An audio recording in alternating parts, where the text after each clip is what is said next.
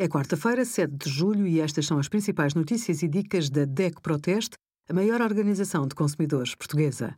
Hoje, em DECO.proteste.pt, sugerimos os preços das reservas online de autocaravanas, como escolher um seguro de viagem para as próximas férias e a nossa ação para exigir que os rótulos dos alimentos incluam a classificação Nutri-Score.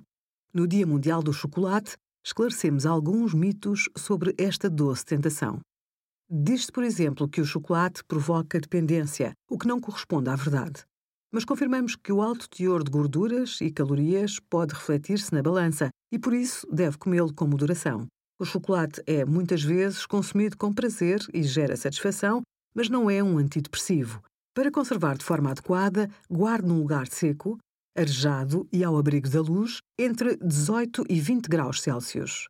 Obrigada por acompanhar a DECO Proteste a contribuir para consumidores mais informados, participativos e exigentes. Visite o nosso site em deco.proteste.pt.